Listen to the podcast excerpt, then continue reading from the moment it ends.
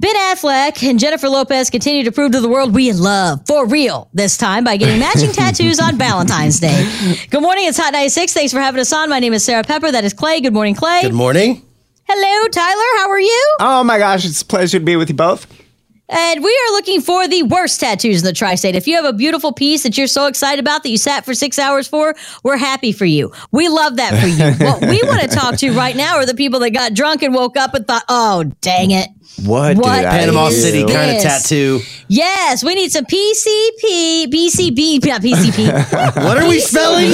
Panama City Beach Spring Break 2012. Stayed at the Chateau Inn type of decisions right now. Yes. 812 491 9468. Looking for the worst tattoos in the tri state on Hot 96.